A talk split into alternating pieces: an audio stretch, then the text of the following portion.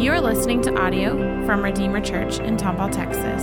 To find out more information about our church, visit us at makingmuchofjesus.org. So it's um, thankful to be here with you this morning. Um, uh, my name's uh, Pastor Sergio. My wife with me, Sophia.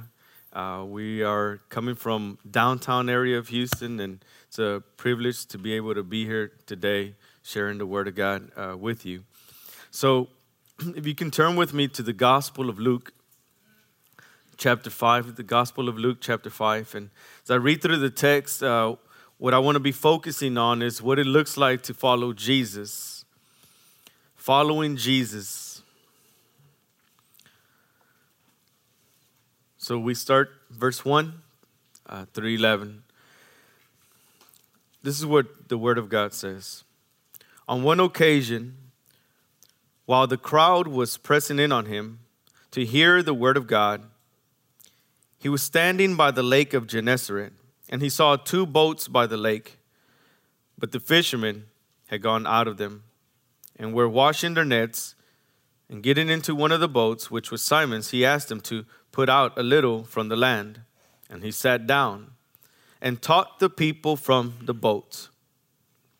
And when he had finished speaking, he said to Simon, Put out into the deep and let down your nets for a catch.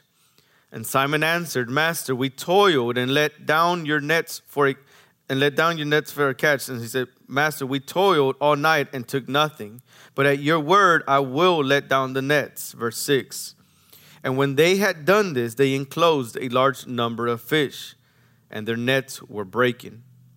They signaled to their partners in the other boat to come and help them. And they came and filled both the boats so that they began to sink.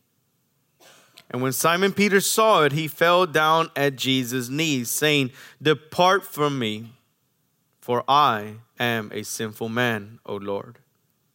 Verse 9 For he and all who were with him were astonished at the catch of fish that they had taken.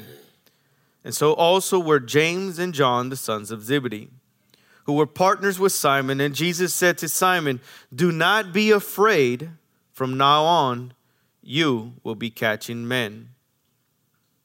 And when they had brought their boats to the land, they left everything and followed Jesus when I look at this passage, God has used this to minister to my soul as a reminder, as a gracious reminder to me of what it looks like to follow the Lord Jesus Christ. When we look at the first part of the text, we see that Jesus was ministering the word of God, and it says that people were pressing in to him to hear the word of God. Well, we see that the word of God is central to everything that Jesus was doing, both in his life and mystery, ministry. We see that the audience that was there were fishermen. See that they had two boats. Now, the next thing that we notice is that the fishermen had just finished fishing. They were washing their nets. Then Jesus goes to where they were at and he gets into their boat and he asks them to pull them out for a little bit. And he starts ministering the word of God there. But what we are seeing in this passage is that Jesus went to their workplace. Jesus went to where they were at and began to teach. Well, we see that following Jesus means that we will follow him in everyday rhythms of life. Jesus stepped into the ordinary rhythms of their life. Jesus didn't create a big event for them to come. He didn't do a big old crusade for them to come. Jesus went to where they were at. And so should we as a church. We should not wait for people to come, right, to the building. The church should go out to where the people are at in the everyday rhythms of life. What would some of those rhythms be? The workplace, at family gatherings. We just had Thanksgiving. It's going to be Christmas and New Year's Eve, great opportunities. The social events or our children's sports or at the grocery store. Can be at any place. Following Jesus. Therefore, following Jesus is not just about Sundays, but every day of the week. So, what does this mean for us today? That God's word invades our lives not just on Sundays, but every day. But there's a struggle with that. There's a struggle because we live with a dualistic mentality. What do I mean by that? We allow God into one compartment of our lives while all other compartments are labeled secular. There's a separation between sacred and secular. Sacred, this is God's time, like today. Sunday we're gathering. And secular time, which is my time, which is like work or recreation or, or sports events, this is my time. There's a separation. Jesus, I give you this part of my life, but I don't know about this area. Jesus, I'll allow you to speak into this area of my life, but I'm locking up this other area. Jesus doesn't want to just visit us on Sunday. He wants to walk with us every day. Every day, walking with Jesus. But let us observe the tension then that was with Peter, the tension that Peter had towards Jesus. Look at what verse 4 says. And when he had finished speaking, he said to Simon, Put out into the deep and let down your nets for a catch. And Simon answered, Master, we toiled all night and have caught nothing. Can you imagine what was going on in Peter's mind? Probably saying, Jesus, the carpenter turned preacher, what is he going to tell me, a fisherman, how to fish? Simon had no objection in Jesus using his boat to preach. Jesus had turned that boat into a pulpit and he began to preach. But the moment that this boat then turns into a fishing boat again, you have no right to tell me how to use my boat. No longer do you have a say so, Jesus.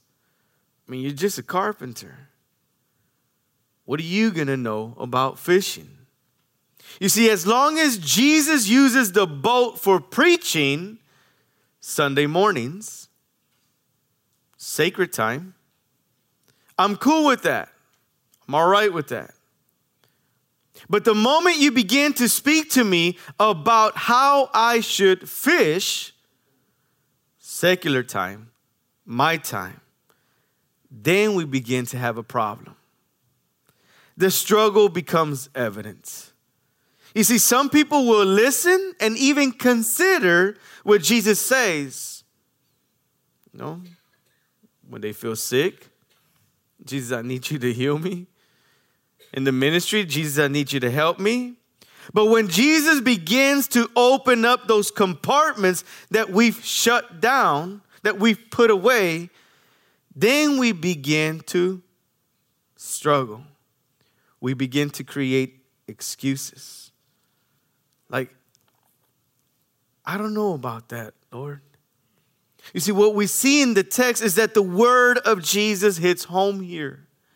Because the word of Jesus invades the privacy of their own workplace. Jesus wasn't waiting for them to come to church, Jesus was going to where they were at. So, following Jesus then means that the Word of God will invade every area of our life. So, what compartments are we hiding away from the Lord?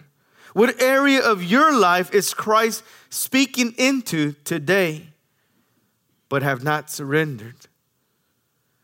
Those compartments that are, that are sealed up maybe because of hurt or unforgiveness or the pain of betrayal. What is the word of Christ speaking to you today?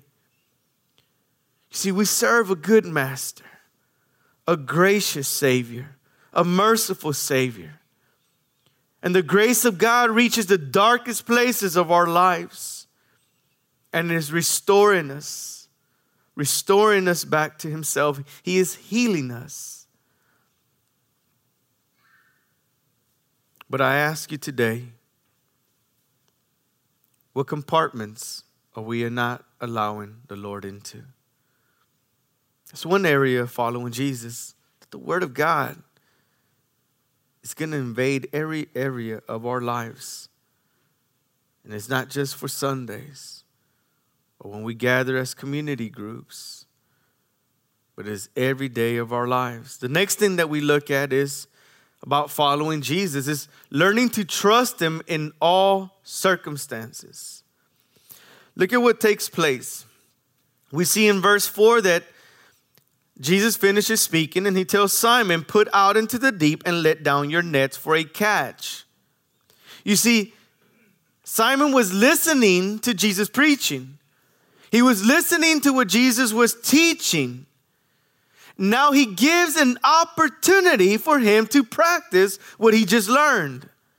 So it's not just about coming on Sunday and hearing the word of God and putting up the Bible and that's it. It is what did God speak to you today?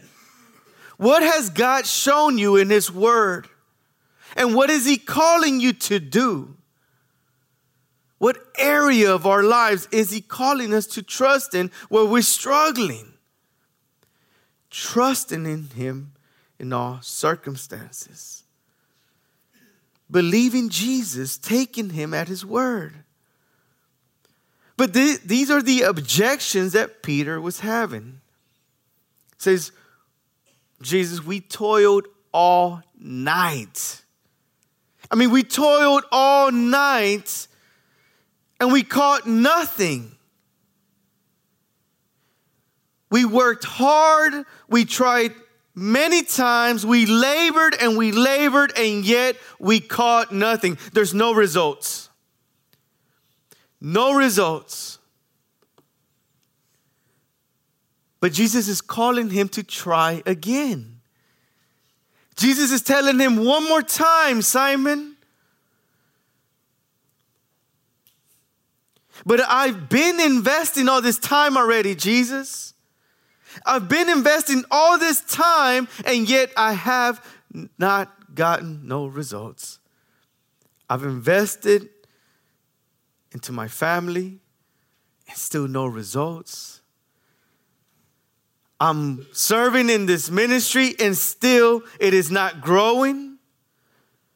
Or maybe today you've been walking with the Lord and it's just too difficult and you begin to feel like giving up. There's still no change.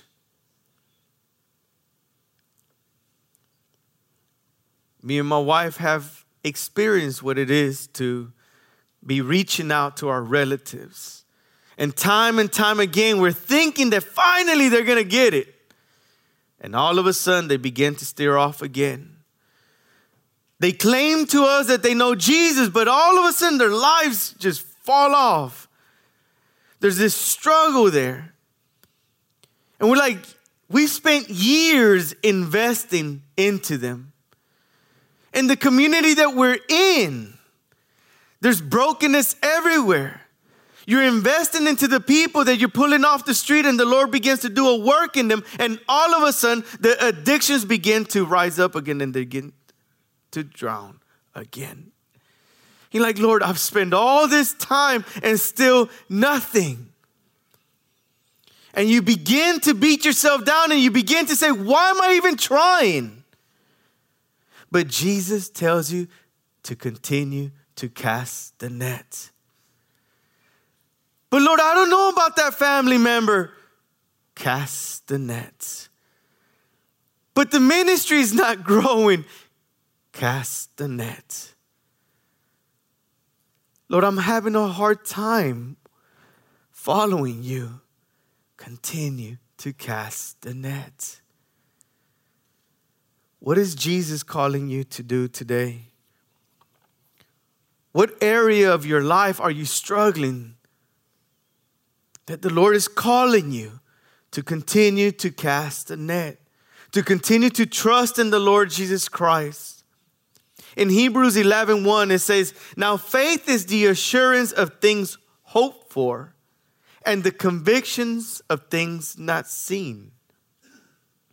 It doesn't say that faith is the assurance that you get because of the things that you've seen already, the results that you've already looked at, or the spreadsheet that you put together. It doesn't say that. What it does say is the conviction of things not seen. Peter had not seen no fish, no catch, no nothing. If anything, he probably saw was the rest of his guys getting tired, and he was getting tired, but still no catch. See, let us fast forward a little bit because later on, Peter's having another situation with Jesus.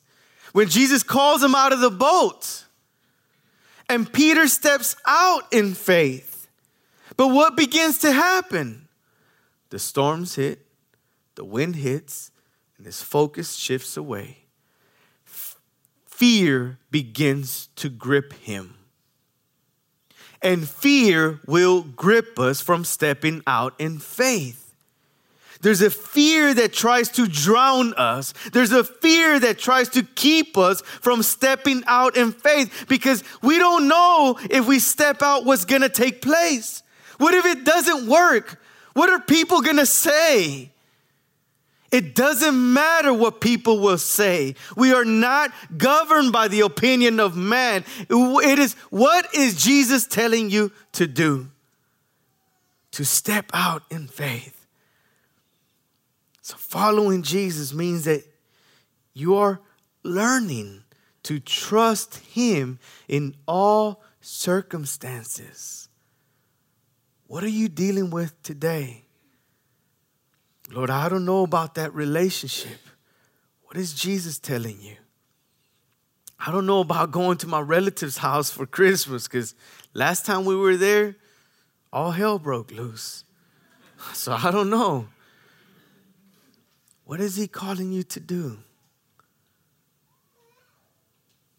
To trust in him. So, following Jesus, there will be a struggle. But God is calling us to step out in faith, to cast the net and see how Jesus will turn our ordinary into extraordinary. Look at what happens. So, Master, we toiled all night and took nothing. But at your word, I could already see Peter's face. At your word, Jesus, we'll go ahead and throw the net again. Verse 6 And when they had done this, they enclosed a large number of fish, and their nets were breaking. That they signaled their partners to come with their boats, and what began to happen to their boats? They began to sink. The Lord turned this ordinary moment into an extraordinary one. This miracle not only impacted Simon, but the people around him. And I tell you that when God begins to work in your life, you're not the only one that will be impacted by it, but the people closest to you also will be impacted. They will know that something has happened, something has taken place. And I'm grateful to the Lord because I'm reminded that years back when the Lord saved me, He impacted my life. And through that, all of a sudden, my mom began to come back to, to the Lord. And, and through that, a few years later, now my sister's starting to serve the Lord Jesus. Now my other sister's starting to serve Jesus. And I'm like, Lord, that could have only been you. Is faithful. He's faithful. He who began a good work in you is faithful to continue to work in you and through you. What is He calling you to do? So now, as we are learning, following Jesus means that His Word will invade our lives. But not only that, that we're going to be learning to trust Him in all circumstances. But the next area that we see is that following Jesus, we can follow Jesus out of wrong motivation. We can follow Jesus because other people are doing it, or because someone else is telling us to do it, or because our parents are dragging us in here. We can follow Jesus to try to please man, but the way that we follow Jesus is because it is Him that is fueling our motivation. It is Jesus that is driving us. Look at what we find in the text. So, at this moment, the boat began to sink. Both, of them were filled and they began to sink. Verse 8 says that Simon Peter saw it. He saw the astonishing catch. Now, follow with me. This is probably one of the greatest catches ever. It could be recorded in history. Maybe enough fish to, to feed everyone in the village. You would think that probably Simon would shake Jesus' hand and give him a high five, like, man, praise God, like, thank you for helping us, right? Or he'll probably be celebrating with the rest of his disciples, right? But that's not what he does. What the Bible says that he did is that he fell down at Jesus' knees.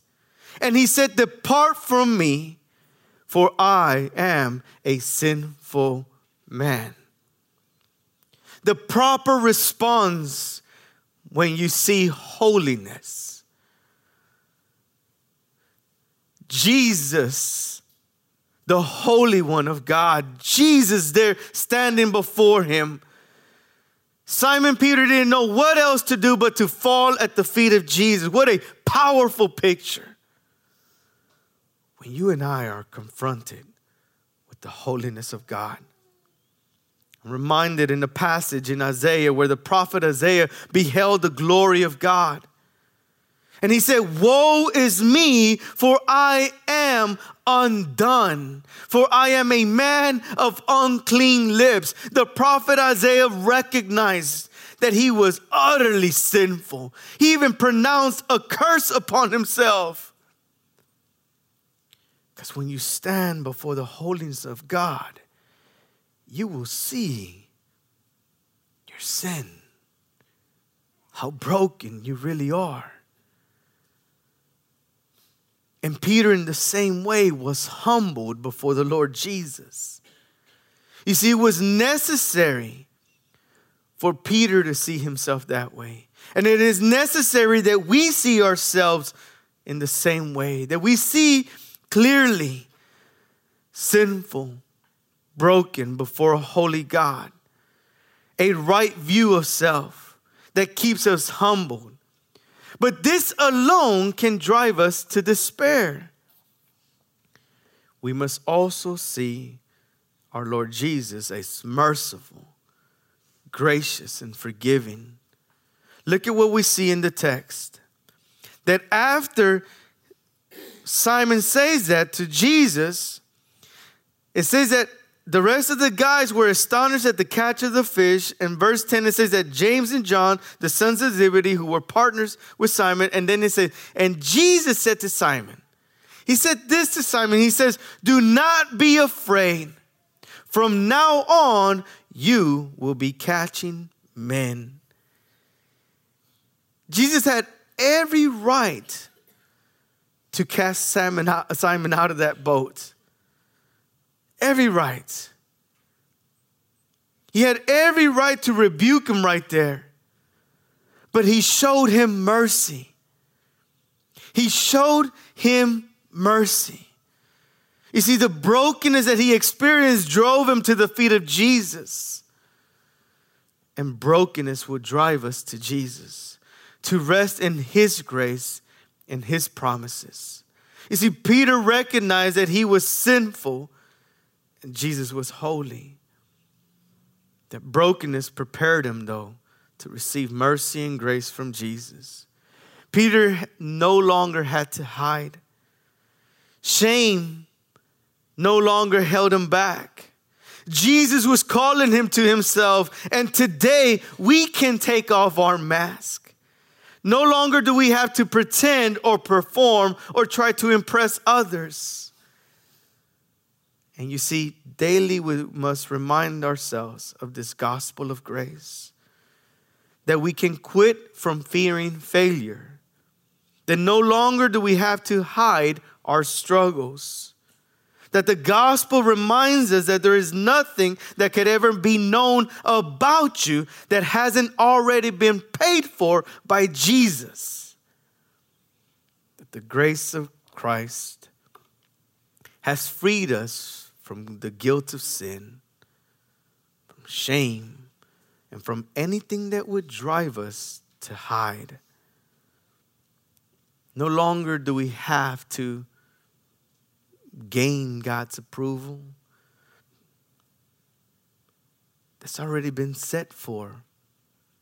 No longer do we have to strive to gain God's love. It's already been demonstrated to us at the cross. So it is important that we deepen our understanding of the gospel. It is this gospel of God's grace that leads us to worship.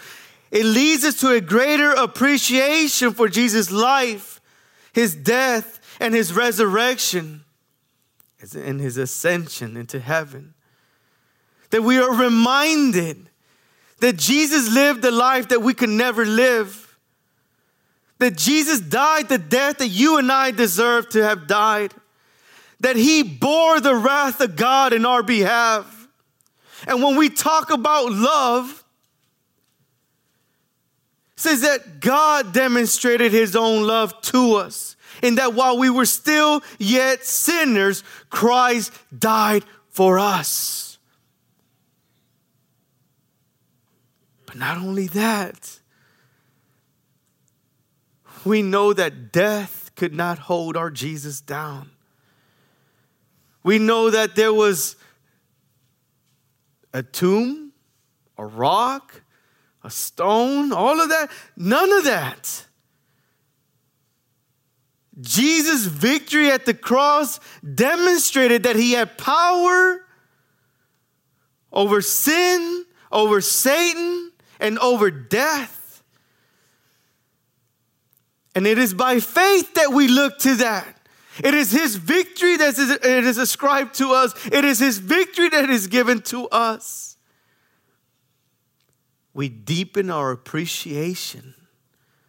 Because as we become more aware of the holiness of God and we become more aware of our own sinfulness, the cross of Jesus Christ becomes greater to us. Everything that He has done for us. And because of that, because of that, we're able to do what happens next.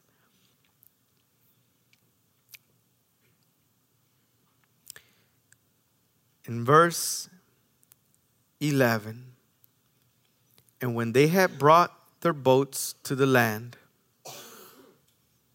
the bible says that they left everything they left everything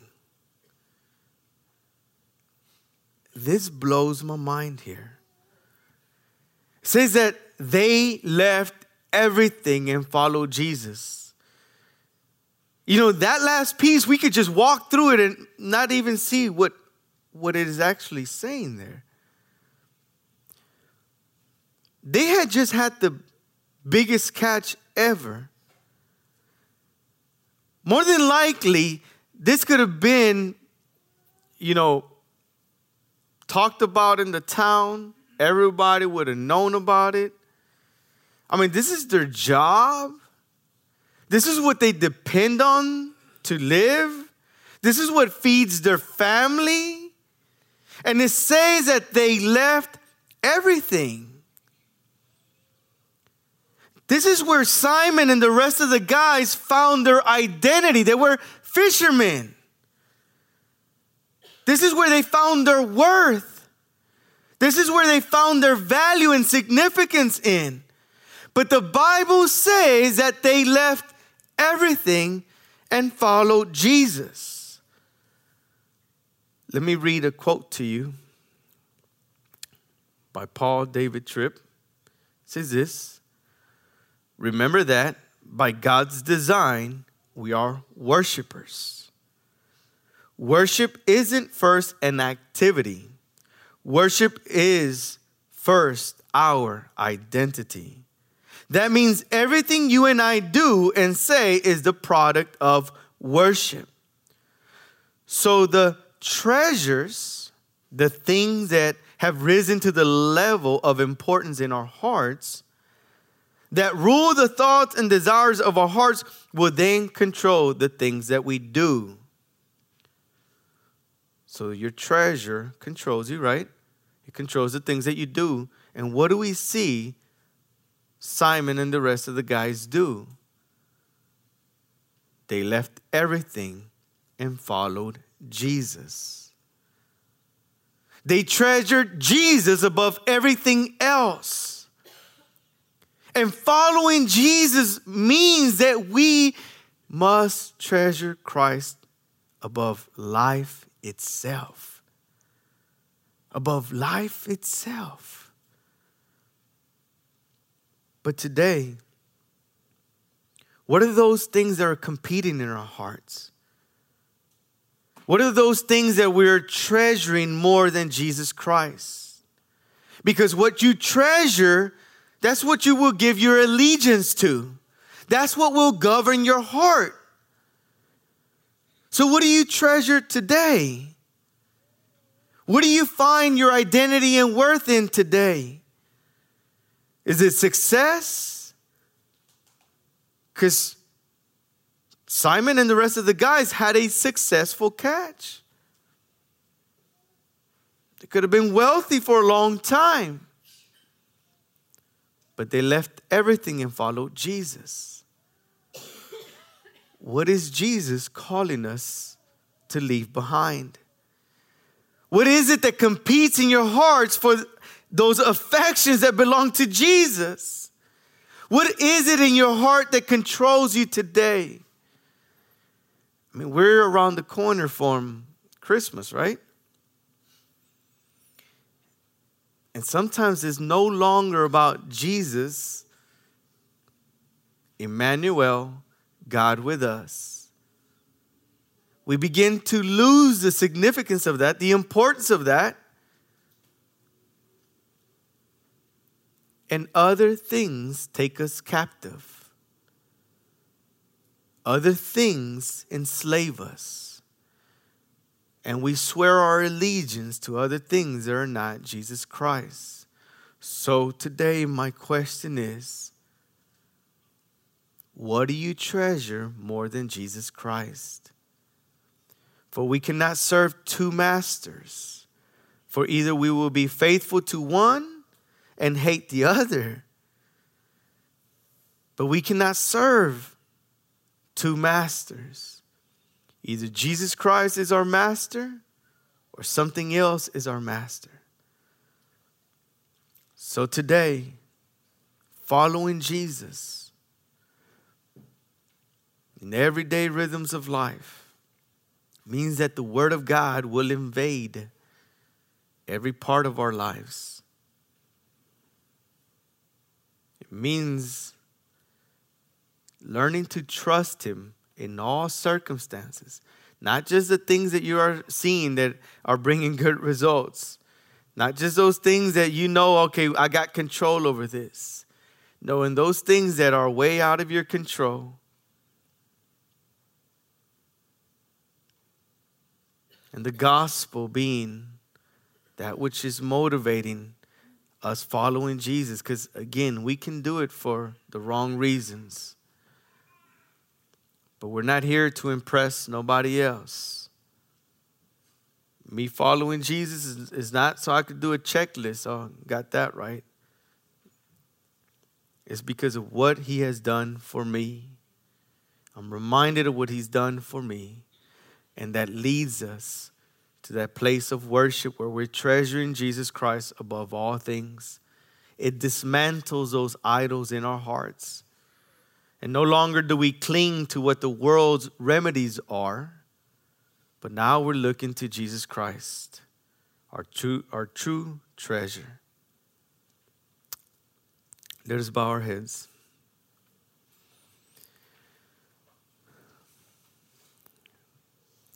Holy Father, I ask you today, Lord, that you would search our hearts. God, that you would remind us, Father God, why we do what we do. Though what it looks like to follow you. To follow you, whether it be at work, with family, friends, wherever it may be. Learning to trust you in all circumstances, oh God. But also, Lord, daily reminding ourselves of the gospel of Jesus Christ, daily applying the gospel to us, that it would fuel our obedience. But I thank you that you take us to that place of worship, Lord, the place where our hearts are filled with awe. And I thank you, Lord, that it is in those places, Lord, God, that we the struggles of this world. They become minute. The worries of this world, they begin to evaporate. Because we begin to behold the glory of our Christ. I pray, Lord, today that you would give us a glimpse of that glory. In Jesus' name. Amen. Thank you for listening. To find out more information about our church, visit us at makingmuchofjesus.org.